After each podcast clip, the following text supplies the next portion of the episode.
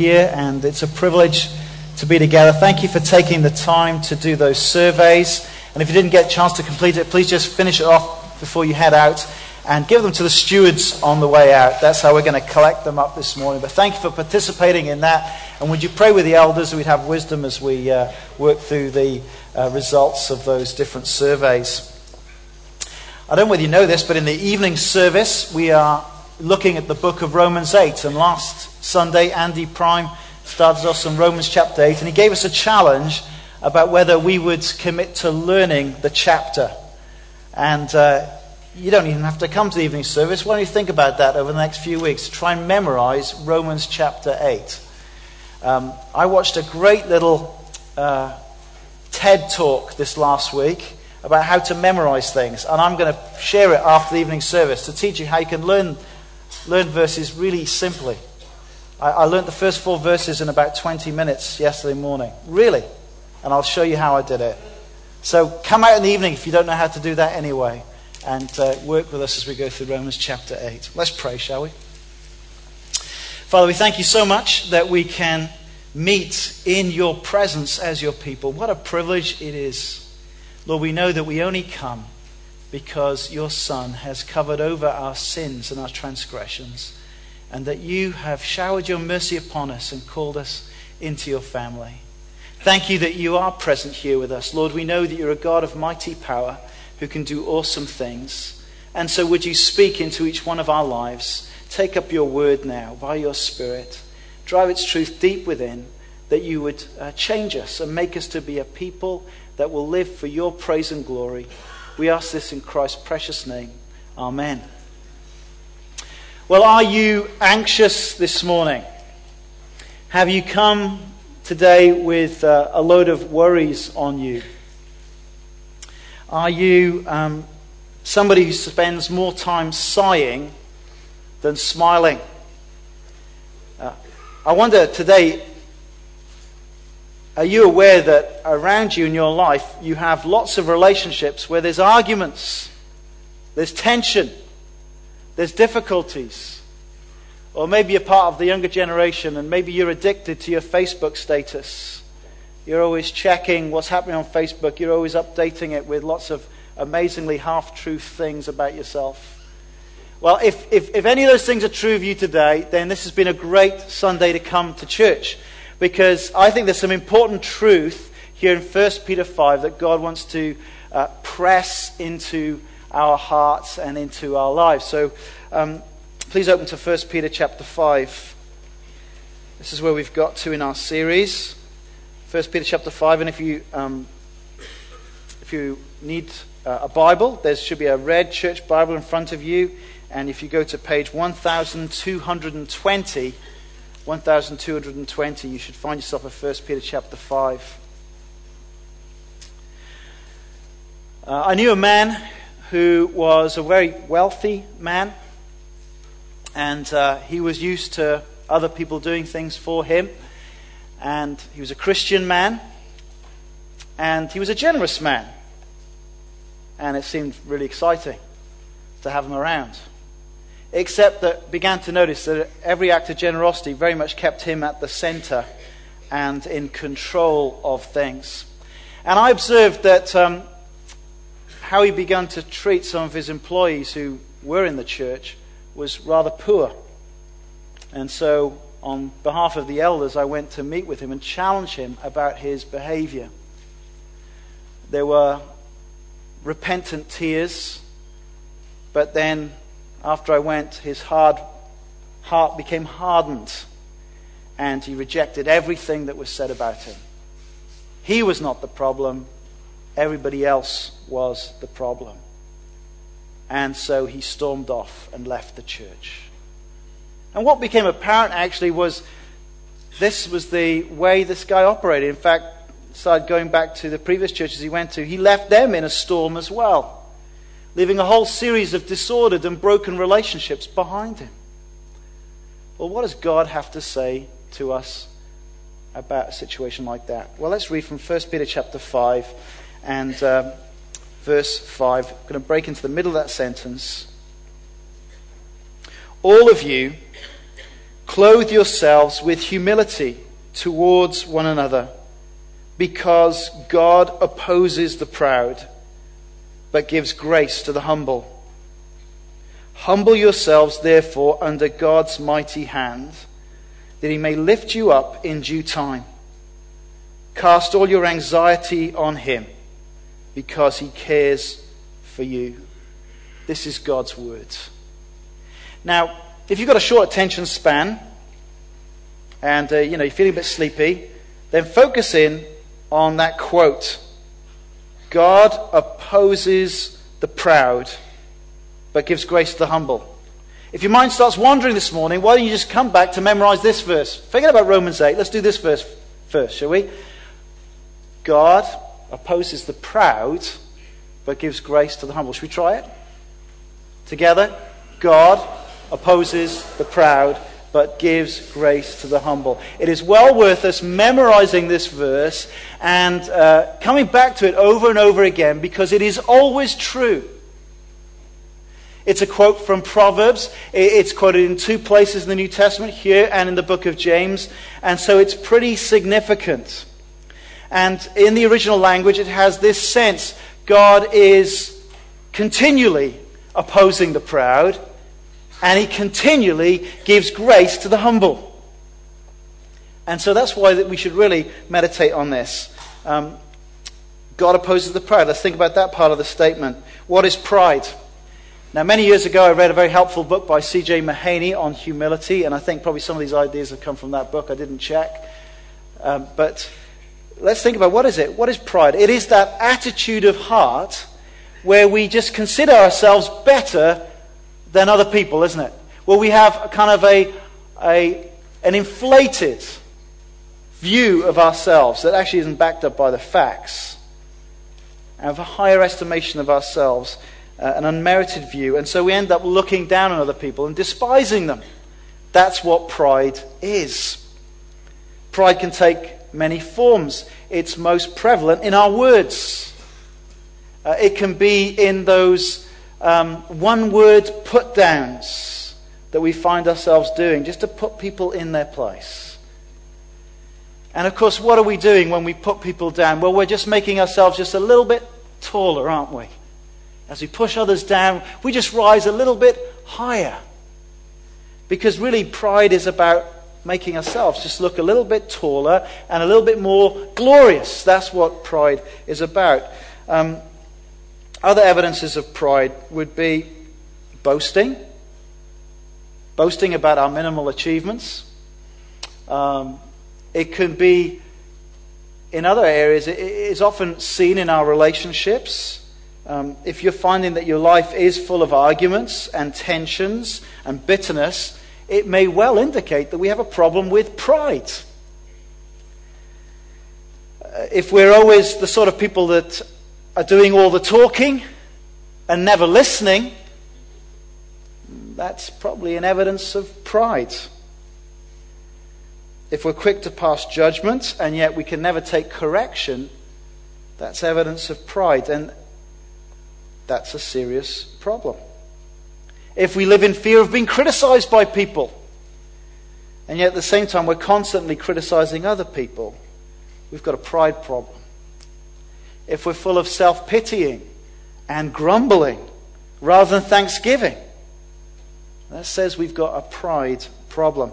Pride shows itself in lots of ways, but its ultimate goal is simply this self glorification. That's what pride is about. I want to be revered.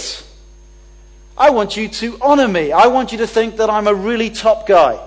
I, I, want to be at the center. I want to be acknowledged as uh, an awesome person, the person who's always right. I, I want to be glorious.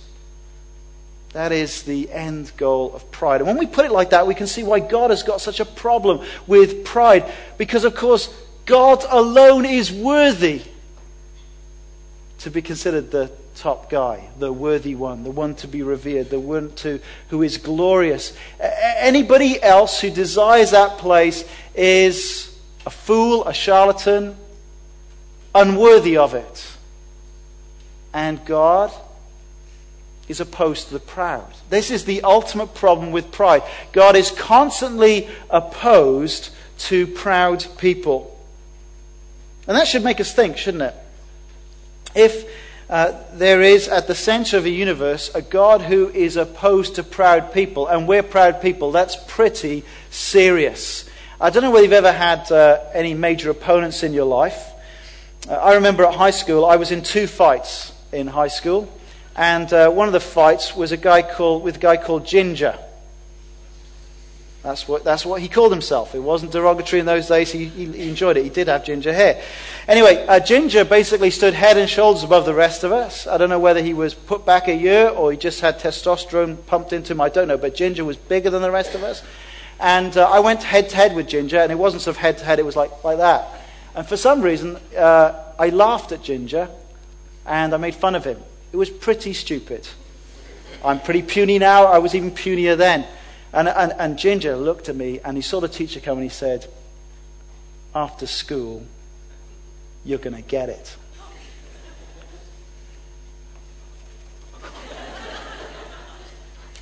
I was pretty shaken. And, uh, you know, after school, I got it. He, he, he, he, he, followed me out of school. I was walking. He was walking by me. I walked a bit quicker. He walked a bit quicker. Went around the corner. He smacked me. He beat me up. Well, well, Ginger is one thing, if Ginger's your opponent, but what if God is your opponent? If God is opposed to you, that's a pretty serious thing, isn't it? If you want any lessons of what it's like to be against God in your pride, then read the beginning of Exodus. Uh, recall how God dealt with proud Pharaoh. Moses said to him, Let my, uh, God says to you, let my people go. But uh, Pharaoh was proud and he refused to acknowledge God. He refused to obey God's word. And so God said, Okay, right, I'll show you who's in charge. And then came these uh, signs and wonders. We call them plagues. To deal with this proud Pharaoh. And he was humbled. Proverbs 16, verse 5 says this The Lord detests all the proud of heart. Be sure of this, they will not go unpunished. Proverbs 16, 18 says this Pride goes before destruction, a haughty spirit before a fall. We should not fail to see the significance of the sin of pride. It is the essence of all sin. It places, under, it places us under God's condemnation. And if we do not repent of it, it will take us to hell. And so, if you're finding that your plans and dreams keep getting blocked and uh, opposed, this text would maybe urge us to consider whether this might be the Lord opposing us to challenge our pride. Now, that's the great warning of this text. Let's consider the great promise. He gives grace to the humble. Now, what is humility? Well, humility is that attitude of heart that actually views others as better than myself that, that has a right estimation of myself and actually is willing to serve other people. Shows that I value other people. That's humility. And of course, it is one of the marvelous fruits that comes when someone is truly born again as a Christian. Proud people begin to show humility. Do you remember what Jesus uh, said in that parable uh, in Luke's gospel. He talked about two men. He talked about a Pharisee, this top religious guy, and actually religious pride, of all types of pride. Religious pride stinks the worst. It is the worst form of pride, religious pride. This proud Pharisee and a tax collector, who in those days were uh, kind of considered the lowest of the low. And um, the Pharisee was at the front of the church praying very loudly to all God, I thank you that I'm not like other men. Oh, he's glorious, isn't he? I'm not like other men.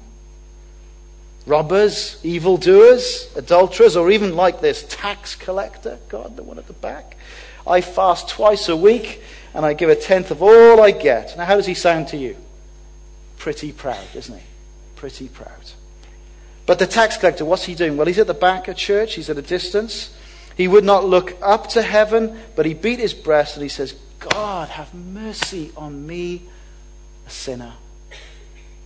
And this is what Jesus says I tell you that this man, rather than the Pharisee, went home justified before God. For everyone who exalts himself will be humbled, and he who humbles himself will be exalted.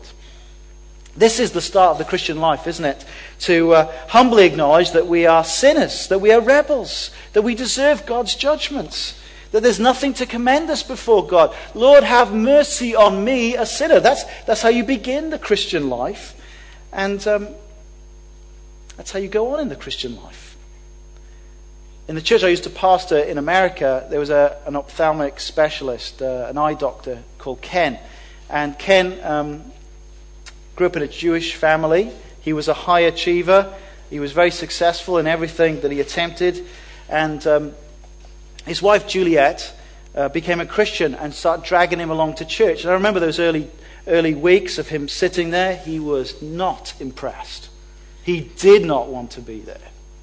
You could see him just tutting at everything I said. But anyway, the God began to work in his life. And grudgingly, he agreed to do the Christianity Explored course. And I'll never forget that Sunday where he came up to me after church, clearly affected, and he said this I never thought I was a sinner, never done the big stuff, but I can now see that the whole of my life has been characterized by the sin of pride.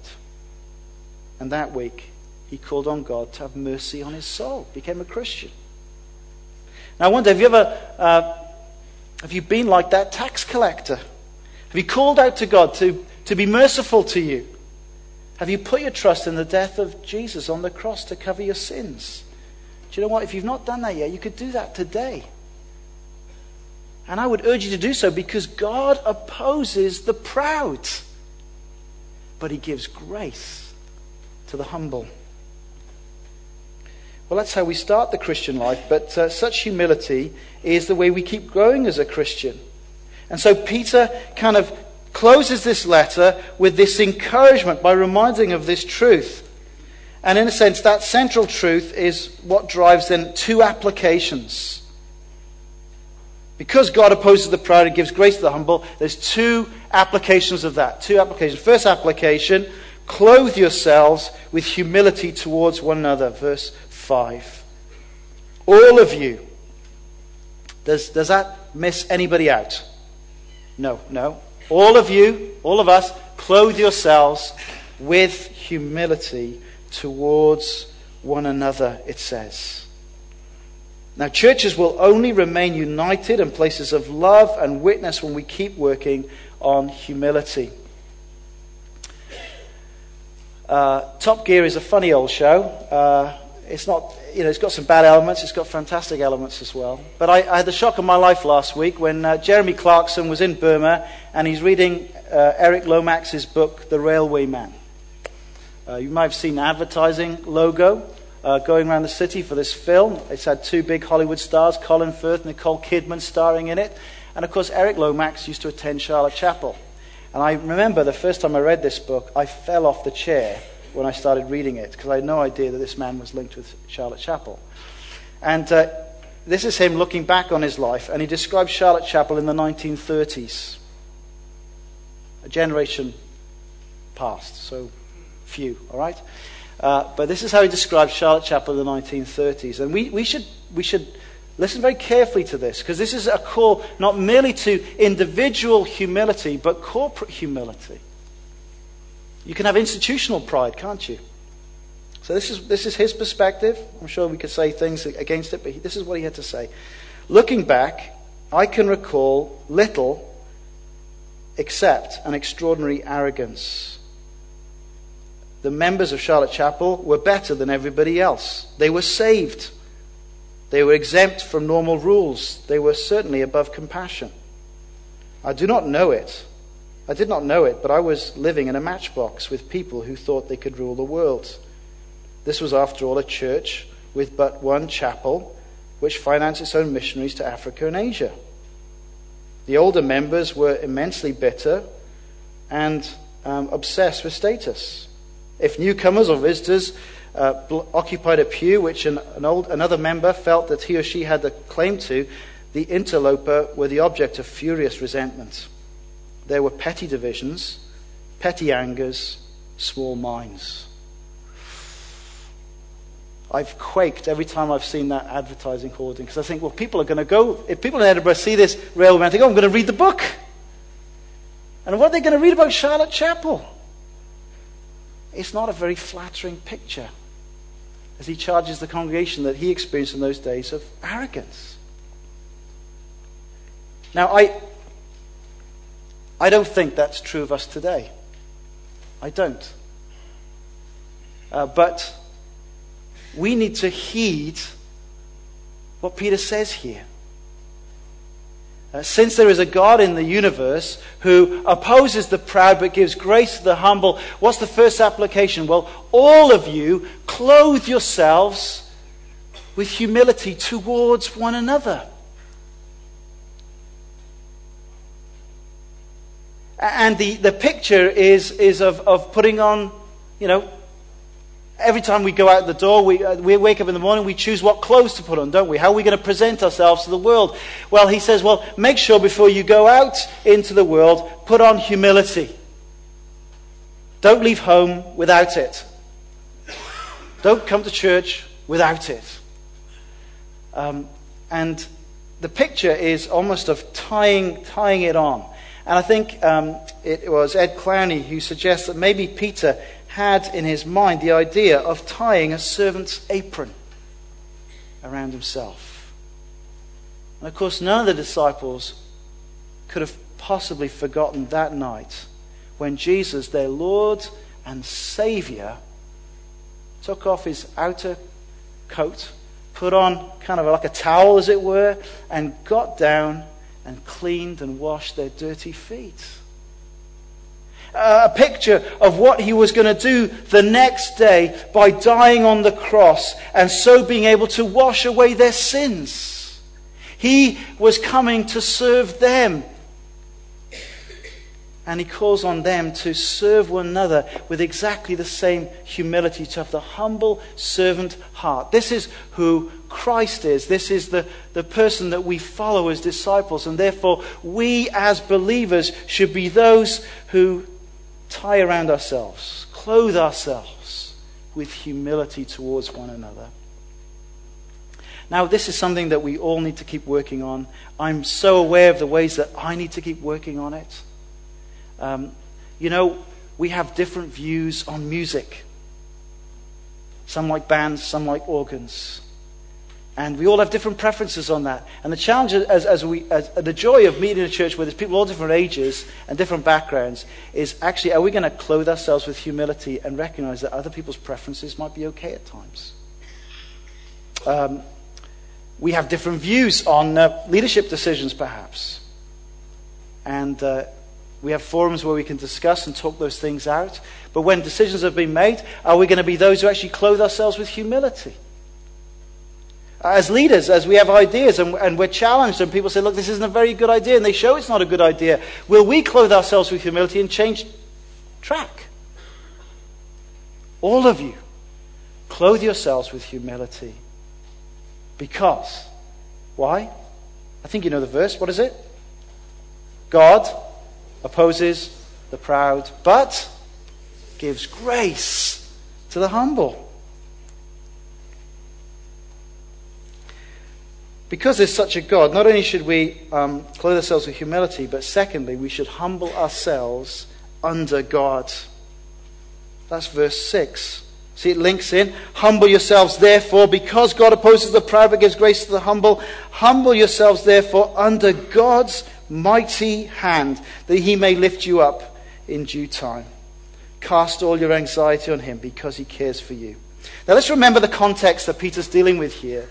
Uh, he's, not, he's not in modern day Edinburgh, where actually it's quite straightforward being a Christian. Uh, he's in uh, first century, mo- uh, the area that we know today as modern day Turkey, and it's a time where they're beginning to feel quite a stinging opposition. They're suffering for being Christians. Now let's put ourselves in that mindset. Imagine what it would be, and we're beginning to know a little bit about it. Um, you know, we, we realize though that people are starting to think of us as a pretty weird fundamentalist group who quite possibly could be dangerous. That's the sort of the language that's beginning to get out there, isn't it? There was a debate uh, I saw on TV uh, about should we allow children to grow up in fundamentalist homes? And their examples of that were radical Muslims and, uh, and, and Christians who believed in hell. So that so for them, they've just, they've just smacked fundamentalist and dangerous. Did you notice that?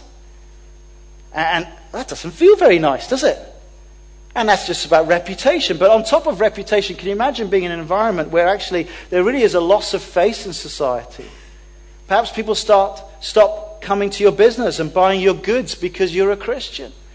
Maybe it means uh, loss of your possessions. Maybe it means you lose your job. Maybe it means you get demoted. Maybe it means that you experience imprisonment. Maybe it means people lose their lives. Now, that's the context that he's writing this in. And so he, he wants them to, to, to, in that situation, he says, cast your anxieties on him. Those are real anxieties, aren't they? Those are real cares. Those are real burdens. And I don't know about you, but when life starts getting stressful and disappointing, I, I have a tendency to look for people to blame. And sometimes we can point the finger at God. Why have you brought this into my life, God? And instead of rejoicing that uh, this gracious God allows any good things to happen to people who are formerly rebels, we get really upset when bad things happen. Um, how will we respond? when bad things begin to happen to us and we experience difficulties and oppositions for being a Christian? Will we walk away from our faith in Christ or will we humble ourselves under God's mighty hand? That is to say, will we humbly accept suffering and opposition as part of God's mysterious plan? That God will, can allow these very situations to come back? Can we accept this suffering and opposition as something that is coming in some mysterious way from God? And are we willing to humble ourselves under God's mysterious plan? Will we keep humbly trusting Christ when things get tough? Or will we walk away? Will we consider that it's more important to be associated with Christ and experience even humiliation because Christ is worth it? Or will we be proud and walk away? Well, before the Exodus plagues, God described how he was going to deal uh, with Egypt. And this is the phrase he uses I'm going to stretch out my hand and strike them. And to describe ourselves as sort of submitting ourselves under God's mighty hand is to remind us that, that, that God is sovereign, that He is powerful. He is the one who ordains events by his power. But the beautiful thing for this, for us as Christians in this verse, is that this hand that's uh, stretched out to bring judgment on Egypt, on their proud hearts, is the same hand that is actually reaching down to protect and keep his people. This same mighty hand. God's mighty hand is there to save us and in God's good timing to lift humble people up and exalt them. That's the promise of humility before God. That if we humble ourselves before Him in God's good timing, He will exalt us, He will lift us up. Now, this can happen in this lifetime. A few weeks ago, the Romanian pastor, Doru Popa, died, and he left an amazing legacy in Romania. He refused to comply with atheistic uh, communist government, and he paid a very heavy price for his opposition and suffered for his Christian faith in lots of ways. And people around him suffered as well because of his stand. But after the fall of Nicolae Ceausescu and the collapse of communism, he was granted great respect within the nation because of his standing his ground. He was given a massive plot of land in the city of Arad to build a, a, large Baptist church there. He later became mayor in the city of Arad alongside pastoring a church in order to, uh, in the, with the goal of clearing up corruption in the city. And his death was recognized by the national media and by the president of the country. So actually, this can happen in people's lifetime, but more often than not, it's not in this lifetime, is it? But it'll certainly be worth it when we're rewarded in Christ's return. As we've seen right through this letter, there's, there's a pathway of following Christ. What was Christ's pathway through life? It was suffering now and glory to follow. And as we follow in the footsteps of Christ, that, is, that really should be our expectation. Suffering now, the crown to come, glory to follow. And so humble yourselves under God's mighty hand, and he will exalt you. So, what does it mean? How do you humble yourself? What practically do you do to humble yourself under God's mighty hand? Well, there it is in verse 7. Cast all your anxiety on him. Just think, isn't that a beautiful promise? Actually, it's an invitation. Cast your anxieties on me, says God. Is that what he says? It's better than that. Did you notice? Cast all your anxieties on me. Uh, it's an invitation to a uh, stress free day. Sounds good, doesn't it? It's not a responsibility free day. He doesn't take the responsibilities away, but he's, he's willing to take the anxieties away. If you will cast all your anxieties on him. And do you know what? You can do this. He, he wants you to do this because he, the mighty God, cares for you. Now, how precious that is if you're experiencing real opposition and persecution as a Christian. He cares for you. Cast your burdens upon him. It's true for us, 21st century Edinburgh today. We can cast all our anxieties on him, he says, because he cares for you. Now, there's a good verse to memorize as well. Anxiety is a, is a sign of um, self sufficiency, isn't it? When I'm acting independently of God on my own resources, I get pretty anxious because my resources are pretty limited. But from relying on the mighty God, the King of all creation, whose, whose resources are limitless, well, I can take off the backpack of anxiety and just hand it to Him.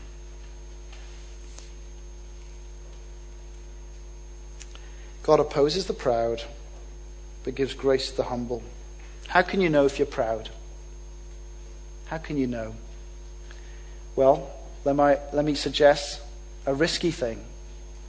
Why don't you invite comments from Christian friends?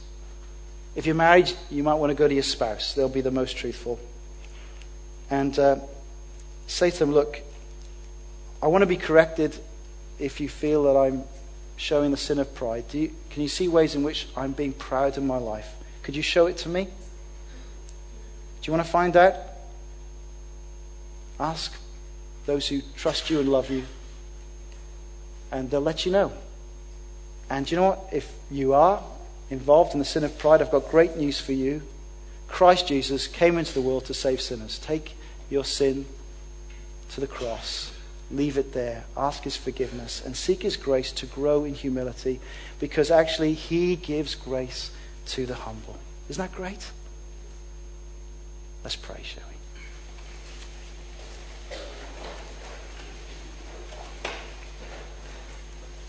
Let's just take a few moments of self application. Are there specific situations that you're feeling conviction about? That reveal pride from which you need to repent right now.